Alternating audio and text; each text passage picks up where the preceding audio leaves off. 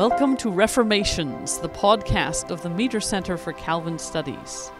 Today I'm delighted to welcome my colleague and friend, Susan Felch, professor of English here at Calvin University.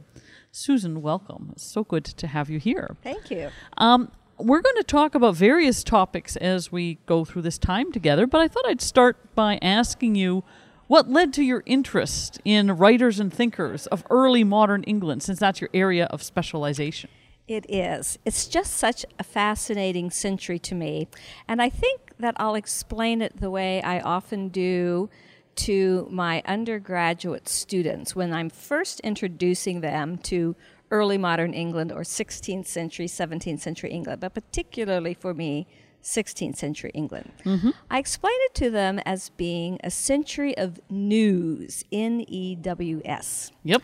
So I start with it's the new world, right? Mm-hmm. 1492, Columbus sailed the ocean blue. Mm-hmm. So you have this opening up of the world to this little island of England mm-hmm. uh, in its um, competition with Spain and in its explorations. And so suddenly the world just looks different yep. to everyone, even to ordinary people, and certainly to sailors, adventurers, kings and queens, merchants. Mm-hmm. So the world suddenly expands. It's also a world of new learning. Yep. So we call that humanism. And so there's been a, a there's a, a an aura of suspicion about but also just weariness with the way that teaching has been going on for several centuries. Um, and there's a new excitement, particularly about language. So, mm-hmm. humanism mm-hmm. is very much about a reinterest, not just in the ancient languages, but in language generally, and what we call rhetoric. Sure. Um, and there's a whole development of new pedagogies and an interest in women learning to read, as well as men, as well as not just the upper class, mm-hmm. but sort of spreading throughout all the classes, particularly in England. So there's an, an excitement that there are new things to learn, new ways to learn. Mm-hmm. Uh, and one of the aspects of new learning that we always enjoy, uh, my students always enjoy, is copiousness. Right. Um, the idea that you don't just say something one way, you say it many ways. Mm-hmm for the sheer fun and play of language. Mm-hmm. So, can you say the same sentence 12 different ways, 15 different ways, or if you're Erasmus, 400 different ways. Uh-huh. Yes. Um, and so the, this fun and play that comes along with the new learning. So the third one then is the new religion. Mm-hmm. Now, in the 16th century, no one called it the new religion. Novelty, newness is kind of a bad word. Mm-hmm everyone is really contending for what does the old religion actually mean. Right. But as we look back on it, it, it sort of helps for us to think about okay, mm-hmm. um, something new is happening with Christianity. And mm-hmm. The, the Jews have been officially expelled from England many centuries earlier. They still are in England, but they cannot practice their faith openly. There are very few Muslims in England, although they are an important force in the world. Mm-hmm. So most people in England are at least nominally Christian. Sure. And so the the dispute becomes what does Christianity mean? So mm-hmm. we know this as the Reformation, right? And it it comes to England in quite a messy way through the reign of Henry VIII and then on through the reigns of his children. So mm-hmm. I don't know if we probably don't want to get into all of that right sure. here. But anyway, the new re- the new religion or the contest over what does Christianity mean. Mm-hmm. Uh, the fourth one would be new people. Right.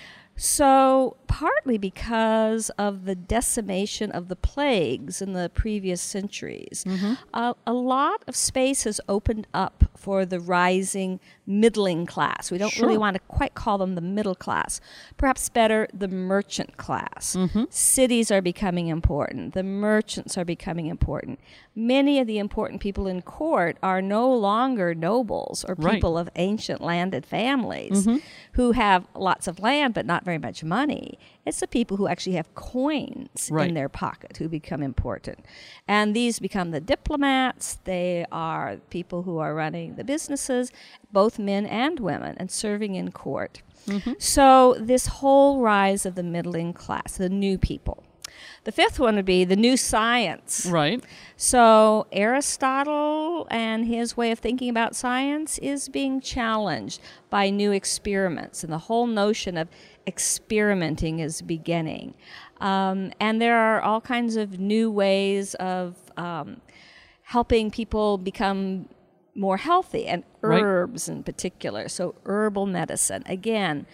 Performed both by men and by women, distilling, mm-hmm. which has been in other parts of the world for a long time, but comes newly to England. Mm-hmm.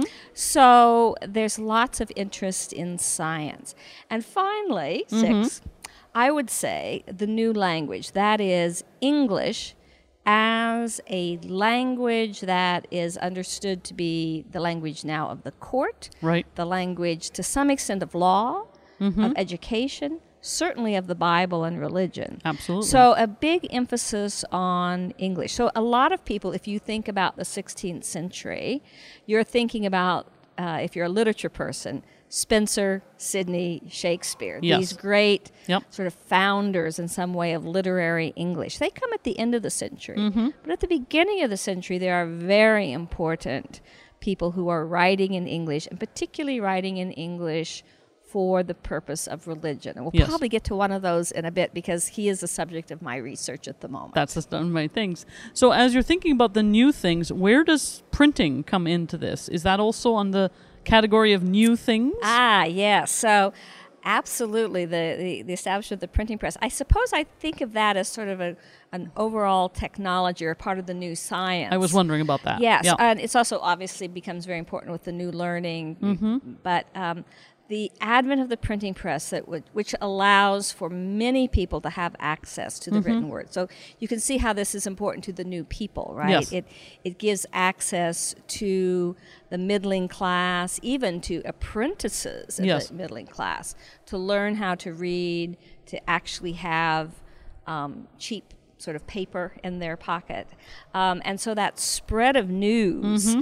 If you wanted to, if you want to add another category, I guess you could say the new news. Yes. the ability of information to spread. So it's not just the printing press itself, Yes. right? But that it enables so much more information. It is a true information technology. And so I guess one of the things that fascinates me about the 16th century is how many of the disruptions socially, culturally, religiously are not dissimilar to those we experience today. Absolutely. So there are so many ways in which it becomes a, a very helpful mirror for us to look back to see what was happening when there are so many changes at so many levels.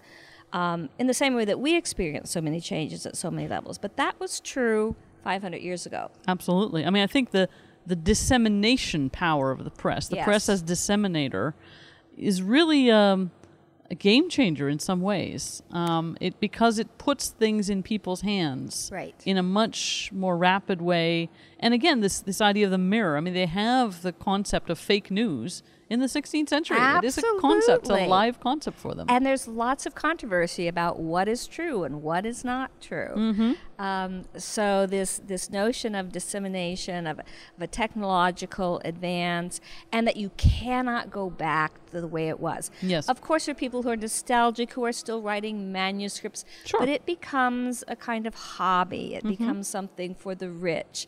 Uh, it becomes something special or quaint. Um, you cannot go back to non-print once you have print. And then the control of printing becomes such an important facet of early modern authorities' desire to, yeah, get a handle on what's Right. going out there. Um, the whole p- growth of censorship. Yes. And that's an. E- I keep telling my students it's an equal opportunity activity. It's not the bad Catholic censoring the poor Protestants. It's incredibly powerful the other way around as well. Yes, and, and many different, and all the ways that people circumvent Yeah. censorship as well. Mm-hmm. So, um, one of the books that I'm working on right now was a censored book, Mm-hmm. and it was printed in 1528. So you think, oh, you don't have many copies. We actually have 12 extant, co- which is a lot Yes. of copies Survival for that time period. a book printed that early.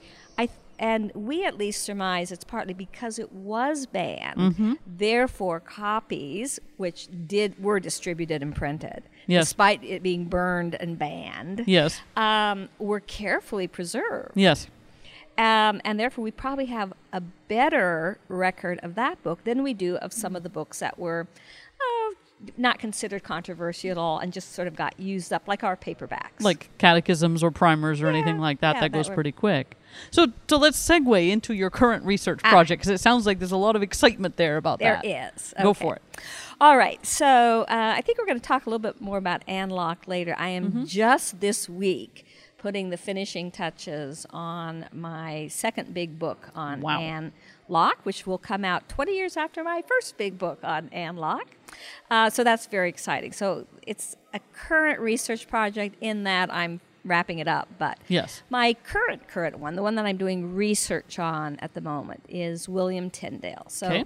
Tyndale is a very interesting figure whom lots of to whom lots of people refer, often without knowing as much about him as they ought to. Okay. And the reason is is that he's probably the most important 16th century writer whose works have not been edited in Mm-hmm. a modern good critical edition. So just imagine that every time you wanted to read a Shakespeare play, Yes. you had to look at an old microfilm Mm-hmm. or you had to read it in the original. Nobody would. Not very many people would do that. Well, that's the way it is with Tyndale. Okay. Can you set him up a little bit for people who may not know that much about yes. him? So, who was William Tyndale? Um, he was a scholar. He was a pedagogue. He was a, a tutor, a teacher. But we remember him mostly because he is the person who first translates the New Testament and parts of the Old Testament into what we would recognize as being English. That is early modern English, Shakespeare's English, let's Sure. say, even though he's earlier than Shakespeare. So he's he's living in the first three decades of the 16th century. Um, and he is very interested in translating the Bible into a English that uh, perhaps he said this, at least it's attributed to him, that the plowboy could read. He wanted ordinary English people to be able to read the Bible.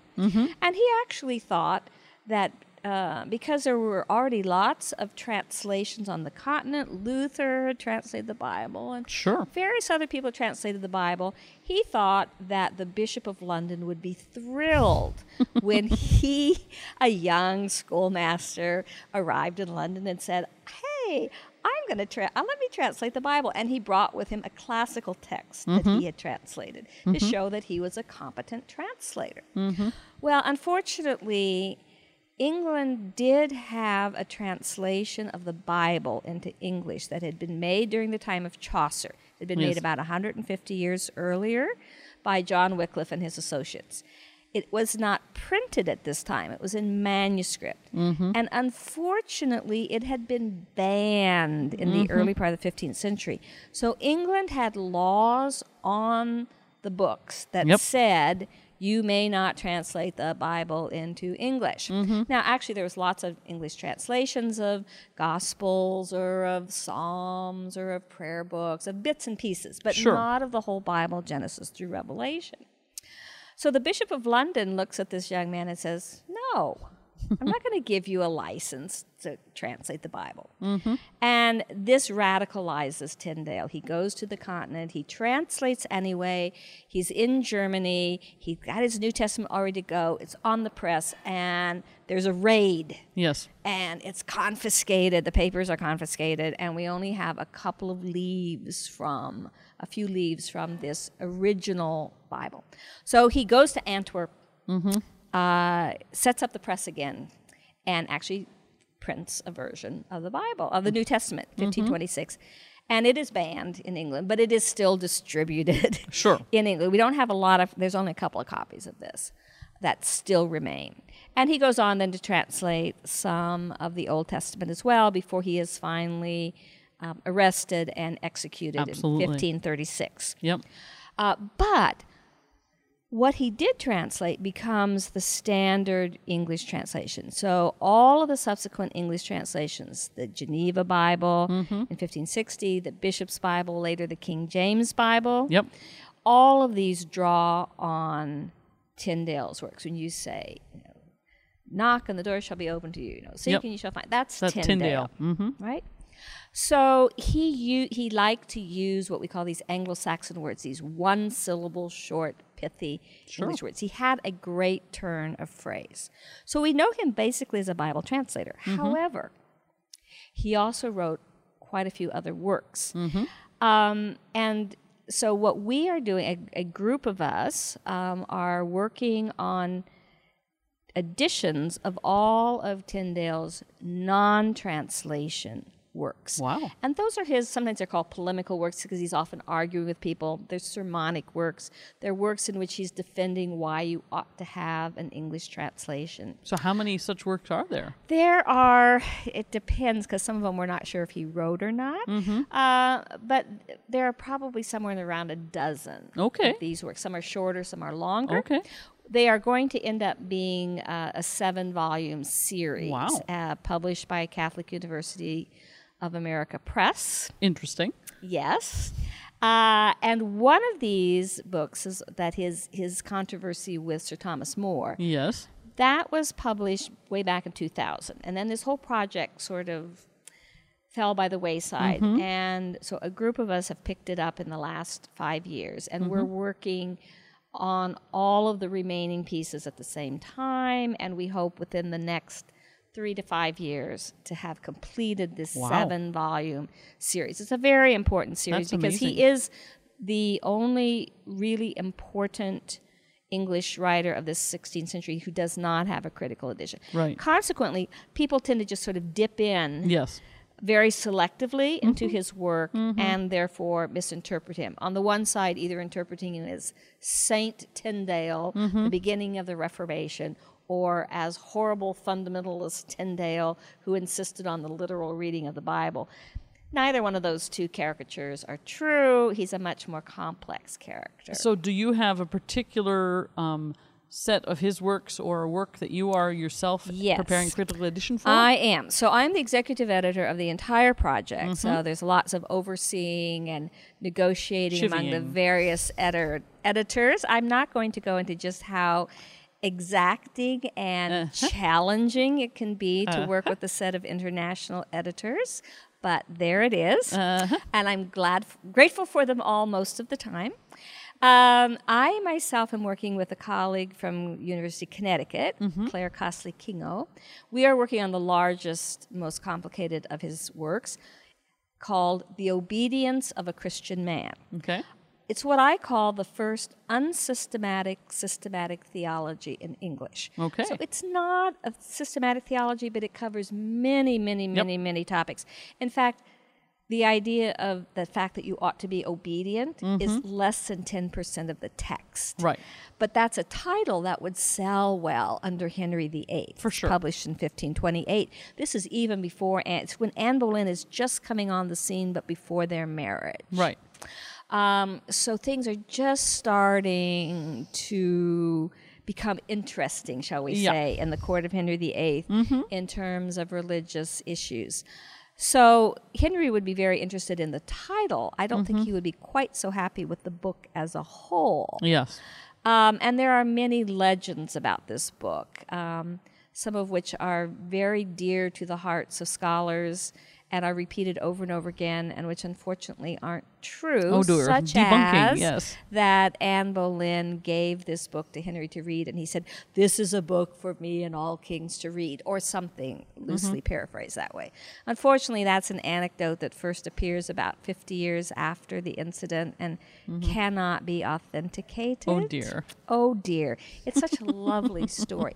But there are other great stories Okay. Good. about Tyndale. And the book itself, Obedience, is just a fascinating text. So mm-hmm. we have not only the bibliographic work to do 12 copies of the 1528 edition, which all need to be collated with one another, but then also there's a second edition in 1535, mm-hmm. and then there are six subsequent editions. And then in England, there's a collection of all of the works of Tyndale in a great big Right. folio volume. So there are lots of texts to look at. Mm-hmm. Um, several of them do not have a colophon. That means we don't know who the printer is. Yes. So we're trying to figure out. There's lots of puzzles. Yes. One of the fun things about doing an edition is that there are so many different skill sets you have to I bet. bring. You have Yep. your bibliographic skill sets, transcribing.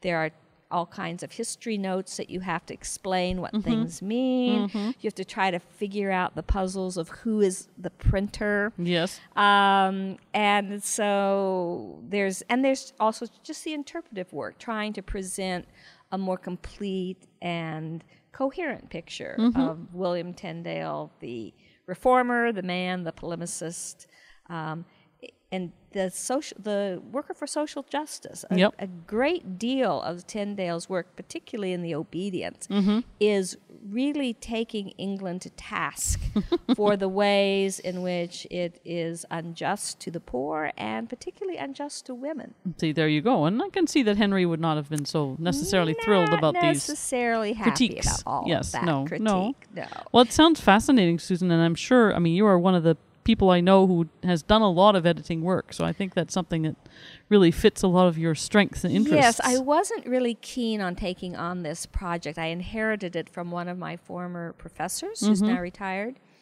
Um, and I resisted for some time because it's a huge project. Mm-hmm. But now I am actually thoroughly enmeshed in it and finding it intriguing. Well, I'm glad. Even though it's a, a lot of work over a lot of years, I do think it's a worthwhile project. I, that's amazing. And so now you also talked about Anne Locke, Oh, and that's yes. something you've just finished. So Yes. congratulations. Thank you. Tell us a little bit about that project. Oh, Anne Locke. So Anne Locke is the woman who lures me into serious study of mm-hmm. the 16th century. When I was in graduate school, I split my interests between contemporary literary theory, which I was very interested in and which I actually did my dissertation in, and early modern, and did quite a lot of work um, in various seminars and so forth at the Folger Shakespeare Library in Sure. DC, which is one of our premier institutions for early modern study. When I came to Calvin, I was actually asked to teach early modern, and so I thought I should have a research project. Yes. So I walked up to the Meeter Center. This was before you came. Good. Good. Uh, but Paul Fields was here. And I started reading things and looking around and sort of saying, what, what's here? And became interested in Geneva and John Knox because someone at a 16th century conference was putting together a panel and needed one more paper on John Knox. Mm-hmm. And I said, well, Sure. why not? I'm at the Meeter Center. Paul Fields appointed me to some things by John Knox. He says, There's some interesting letters to women. Right. I thought, Oh, Yes. well, I didn't know that. Mm-hmm. So I started reading John Knox's letters to women in the Meeter Center. I can remember the table I was sitting at, Right. reading these letters. And I come across a whole set of letters to this person called Anne Locke, Mistress Anne Locke. And I was hooked because Knox is deferring to her, is asking for her advice, um, is also giving her advice, as Knox was wont to do. Yes. Um, and I said to Paul, Who is Anne Locke? Mm-hmm. And he said, I'm not really quite sure, but I think we have a book here that she wrote. We have a facsimile of a book that she wrote. uh huh. And this was Lewis Lupton and his little facsimile of Anne Locke's first book. So I opened it up and I'm reading through it, and there are poems. And I said, Who has ever written on these poems? And Paul said, I don't know, but we could look it up. And we find out that maybe three people Sure. have written on these poems. And I look at them, I say, but it's a sonnet sequence, and it's 1560, and that's earlier than most of the sonnet sequences in English. Why hasn't anybody written a book about this woman? And Paul says to me, Why don't you? Ah, good for Paul. So I did. so so actually then I was very fortunate because this is in the late 90s. Yes. And the field of women's uh, literature and particularly recovering women's voices from the Yes. 16th and 17th century was really getting underway. a- absolutely. so I went to a, a weekend uh, conference with Barbara Lewalski at the Folger. I was fortunate enough to meet a couple of other people who were doing dissertations that involved Anne Locke, and we met together. Um, and I started working on an edition of her works. So she's just a fascinating person. She's a merchant class woman.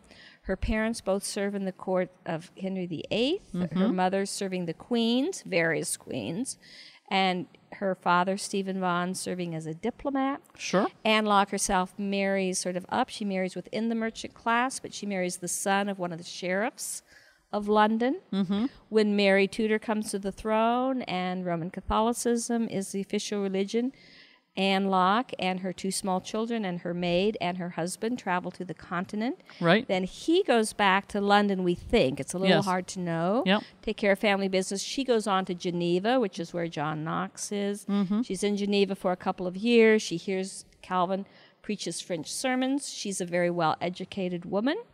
Um, and can under she we know that she reads and speaks and writes French, Latin, probably Greek as well as English. And when she comes back, she translates some of Calvin's sermons. She adds her own sermonic preferen- preface to Yes. the Duchess of Suffolk. She adds a set of poems on uh, Psalm 51 um, and publishes this book in 1560, which is a very gutsy move because Elizabeth I is now on the throne, and Elizabeth does not like Geneva And no. because she doesn't like Knox and she doesn't like Calvin. Yes. And so for Anne Locke to say, the good medicine that I am bringing to you, Duchess of Suffolk, uh, by the way, Queen Elizabeth, is the medicine from John Calvin, Mm-hmm. which I have put into an English box. And then she continues throughout her life to be a very important figure, in Yes. uh, an important reformer. So in this last book, I, I have talked about her not so much as a woman writer, but as a reformer. She's Right. one of the reformers of the English Reformation, and Mm-hmm. she's seen that way in her own lifetime. Um, by the middle of her life, 1576, uh, she's married by this time to her second husband. She's praised in print Mm-hmm. as a model with other um, merchant class, but women who were also part of the court, as a model for Queen Elizabeth. Right. And at the end of her life, she publishes another book. Mm-hmm. She has books that are dedicated to her. So her life becomes a kind of prism Yes. through which you can see the whole of the 16th century. Mm-hmm. It's re- particularly its religious, but also its cultural and social life. Mm-hmm. And that's the way I've presented her in this latest book. So the latest book focuses on her later life and her aspect as a reformer. Well, I think she's a reformer right from Right from the start. Right from the start. So Right. it's it's a it's a book in which all of her own writings are included. It's all in modern English. Good. So the first book is for scholars. It's Right. the critical edition. You must have that first. Yes. As we do for Tyndale Yep, first. sure. But now this is a book for students, for Mm-hmm. the ordinary reader. It has it has all of her own original writing in it in modern English, modern uh, modern spelling, modern Sure. punctuation. Yes. I haven't changed her wording, um, but it's much easier to to re- Mm-hmm. read. Um, I've also included a great deal of contextual material. So all of Knox's letters to her. Right. I was wondering Some about of- that. We have the proposal letter. One of the proposal letters that her second husband wrote to her. And Oh, I've good. transcribed that from the manuscript copy Mm-hmm. that we still have. And so you could you can see the sort of the whole of the 16th century. She was born probably around 1534, about the same lifespan as Queen Elizabeth. Right. And so you can see that whole period um, through her life, through people writing to her or about her, as well as her own works. And, and her own experience was, I mean, it wasn't at all easy. Wasn't one of her children die in Geneva? Yeah. So when she was in Geneva, we have we still have the list of exiles who arrived in Geneva. So we know the date that she arrived, and then four days later, we have another list, which are, is a list of deaths, and her small daughter died. Hmm. And her husband was days. away. Her husband is not there. She's there with her little older her older son Harry Mm-hmm. and her maid Yeah. and her friends. Yeah. But it was a very difficult time. And both of her books are about suffering, Mm-hmm. about the hardship of being a Christian, and yet the comfort of knowing that you're you still belong to God and are His beloved child In the midst of all this. in the midst exactly. of all the suffering. So who's bringing out this book? Who's publishing it? So this is part of the Other Voice series, Yes. and it's coming out from Iter and from Arizona State. and when will it appear, do you think? I hope I would really love it to be the end of this year. It may or the beginning of next because the first book was published in 1999, so it'd Right. be lovely for it to come out in 2019. 20 Well, that would be fantastic. Yes. And when it comes out, we'll do a book launch for you. that Oh, would be great. excellent. The Meeter That Center would be, so thrilled to do that. I do think lots of people are going to enjoy reading about her. As I as I talked about her, um, people are just amazed that they've never heard of her for Yes. one thing, and then fascinated by her life. I think that would make a really good Reformation Day uh, presentation, you know, because we try and do a Reformation Day event every year for the Meeter Center. So that would be Oh, kind I of a, so. a cool thing. Maybe I'm going to hope that the book is coming out really okay, quickly. I'll, I'll press. yeah, tell them, tell them Reformation Day we want it to come out. That would be that would be really exciting. There's supposed to be an article coming out in New Yorker online about her because a just without this person knowing I was publishing a new book, she had actually a, a fiction writer had actually Ah. read the first book, Okay. the hard Yes. scholarly book, and got become fascinated with Anne Locke. Okay. and has written an article about her life. There you So are. Hopefully, that's coming out soon. You never know. That would be kind of fun to put those two Yes, it together somehow. would. So, so we've talked a lot about how you've used the Meeter Center and its collections, particularly for the first book on Anne Right. Locke. What would you say is the, the, the relevance or the significance of somewhere like the Meeter Center, especially now as more and more is available digitally online, uh, primary sources and so on? Right. Why have something like the Meeter Center? Well, it's not an either or. Mm-hmm. There are wonderful resources to be had digitally, and I, frankly, the Tyndale edition with all of its many, many copies would just not be possible if we couldn't take photographs Right. of when I go to a library I can Sure. take a photograph I can have that my own digital Yep. copy basically so that I can pore over it um, and and work through it so um, I don't in any way see print and digital as in competition. I see them very much as working together, especially for this recovery of voices. But you you must have repositories of the originals. Yes. There are so many things to look at. There's bindings, but particularly marginalia. There's Mm-hmm. There's signatures of people. You're trying to figure out who read these books. Yes. Um, and sometimes you can puzzle it out by looking at a photograph, but often you simply can't. Mm-hmm. And there are also times when you just, um, so I know this from working with a Tyndale right now, the, even the printed margins, they're not printed very well sometimes. yes. And so you have to actually have a, have a magnifying glass and the original to Yep. pore over some of the printing just Yes. to figure it out. Yep. Um, and these are, I, what can I, how can I say it? I mean, these are precious resources, Yes. right? They're Yep. they're originals. Once they're gone, they're gone. If Yes. something happens to them, you're never going to get these originals back. And it's interesting because people have been interested in Tyndale for a long time. But people 100 years ago, when they looked at these copies, they had different questions than Yes. I have now. Yep. They just didn't care about who's scribbled in the margin. Right. I do care about that. Right. So if we only had their transcription Yep. from 100 years ago, we would be missing We'd lots of information.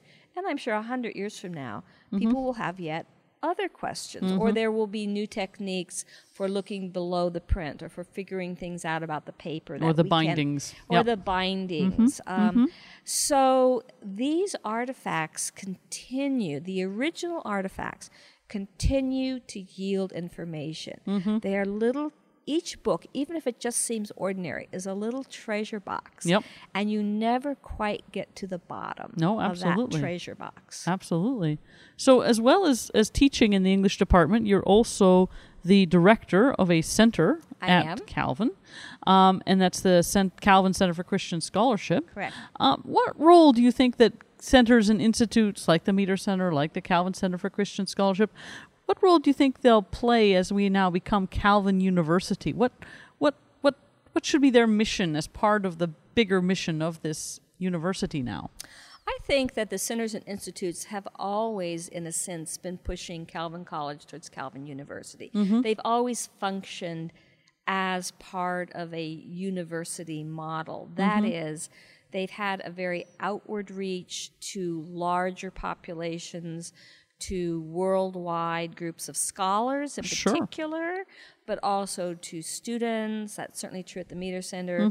It's also true of CCCS. Um, so this being able to, in a sense, bring Calvin's walls down Yep. and offer our resources to many more people. Centers and institutes have always been at the forefront of that, and I think we'll just continue that mission, and I hope expand it um, as well. We also, as we've said, we bring students to the Meeter Center, particularly. So we have this uh, an inward focus, sort of opening up the larger world to our students. Yes. But I think of that opening up, that expanse, that extent, that pushing outward that centers and institutes uh, are known for. Yep. I mean, my sense is that each of the centers and institutes functions a little bit like uh, almost a lab in which you can yes. produce outward facing scholarship research that really spreads the name of this institution beyond Grand Rapids, beyond West Michigan, to the wider world, and really almost puts us on par with many larger institutions that are research active. I mean, these, apart from the research done by individual colleagues, the centers and institutes really play a phenomenal role as essentially, uh, yeah, research labs producing scholarship for the wider world. I agree. and also disseminating Yeah. it through our, from my um, center through the Calvin Press. Yes. And our, particularly our signature series, the Calvin Shorts, Mm-hmm. which aims to take complex ideas and make them readily accessible Mm-hmm. in a short format for the interested layperson. And I think that that has always been one of Calvin's missions, and it's a very important one, continues to be an important mission of Calvin to say that our ideas are that we have many audiences. We have the academy as an audience, our scholarly peers, but also the church, also uh, intelligent readers generally, as well as students, um, and that scope and reach, which in some ways, particularly in terms of pedagogy and reaching sort of public scholarship, which is now a, a big issue for a lot of universities, we've always been doing that. Yes. And I think being a university now just gives us a larger platform. Um, encourages us to do that. Centers and institutes also, you said they're like little laboratories. I agree.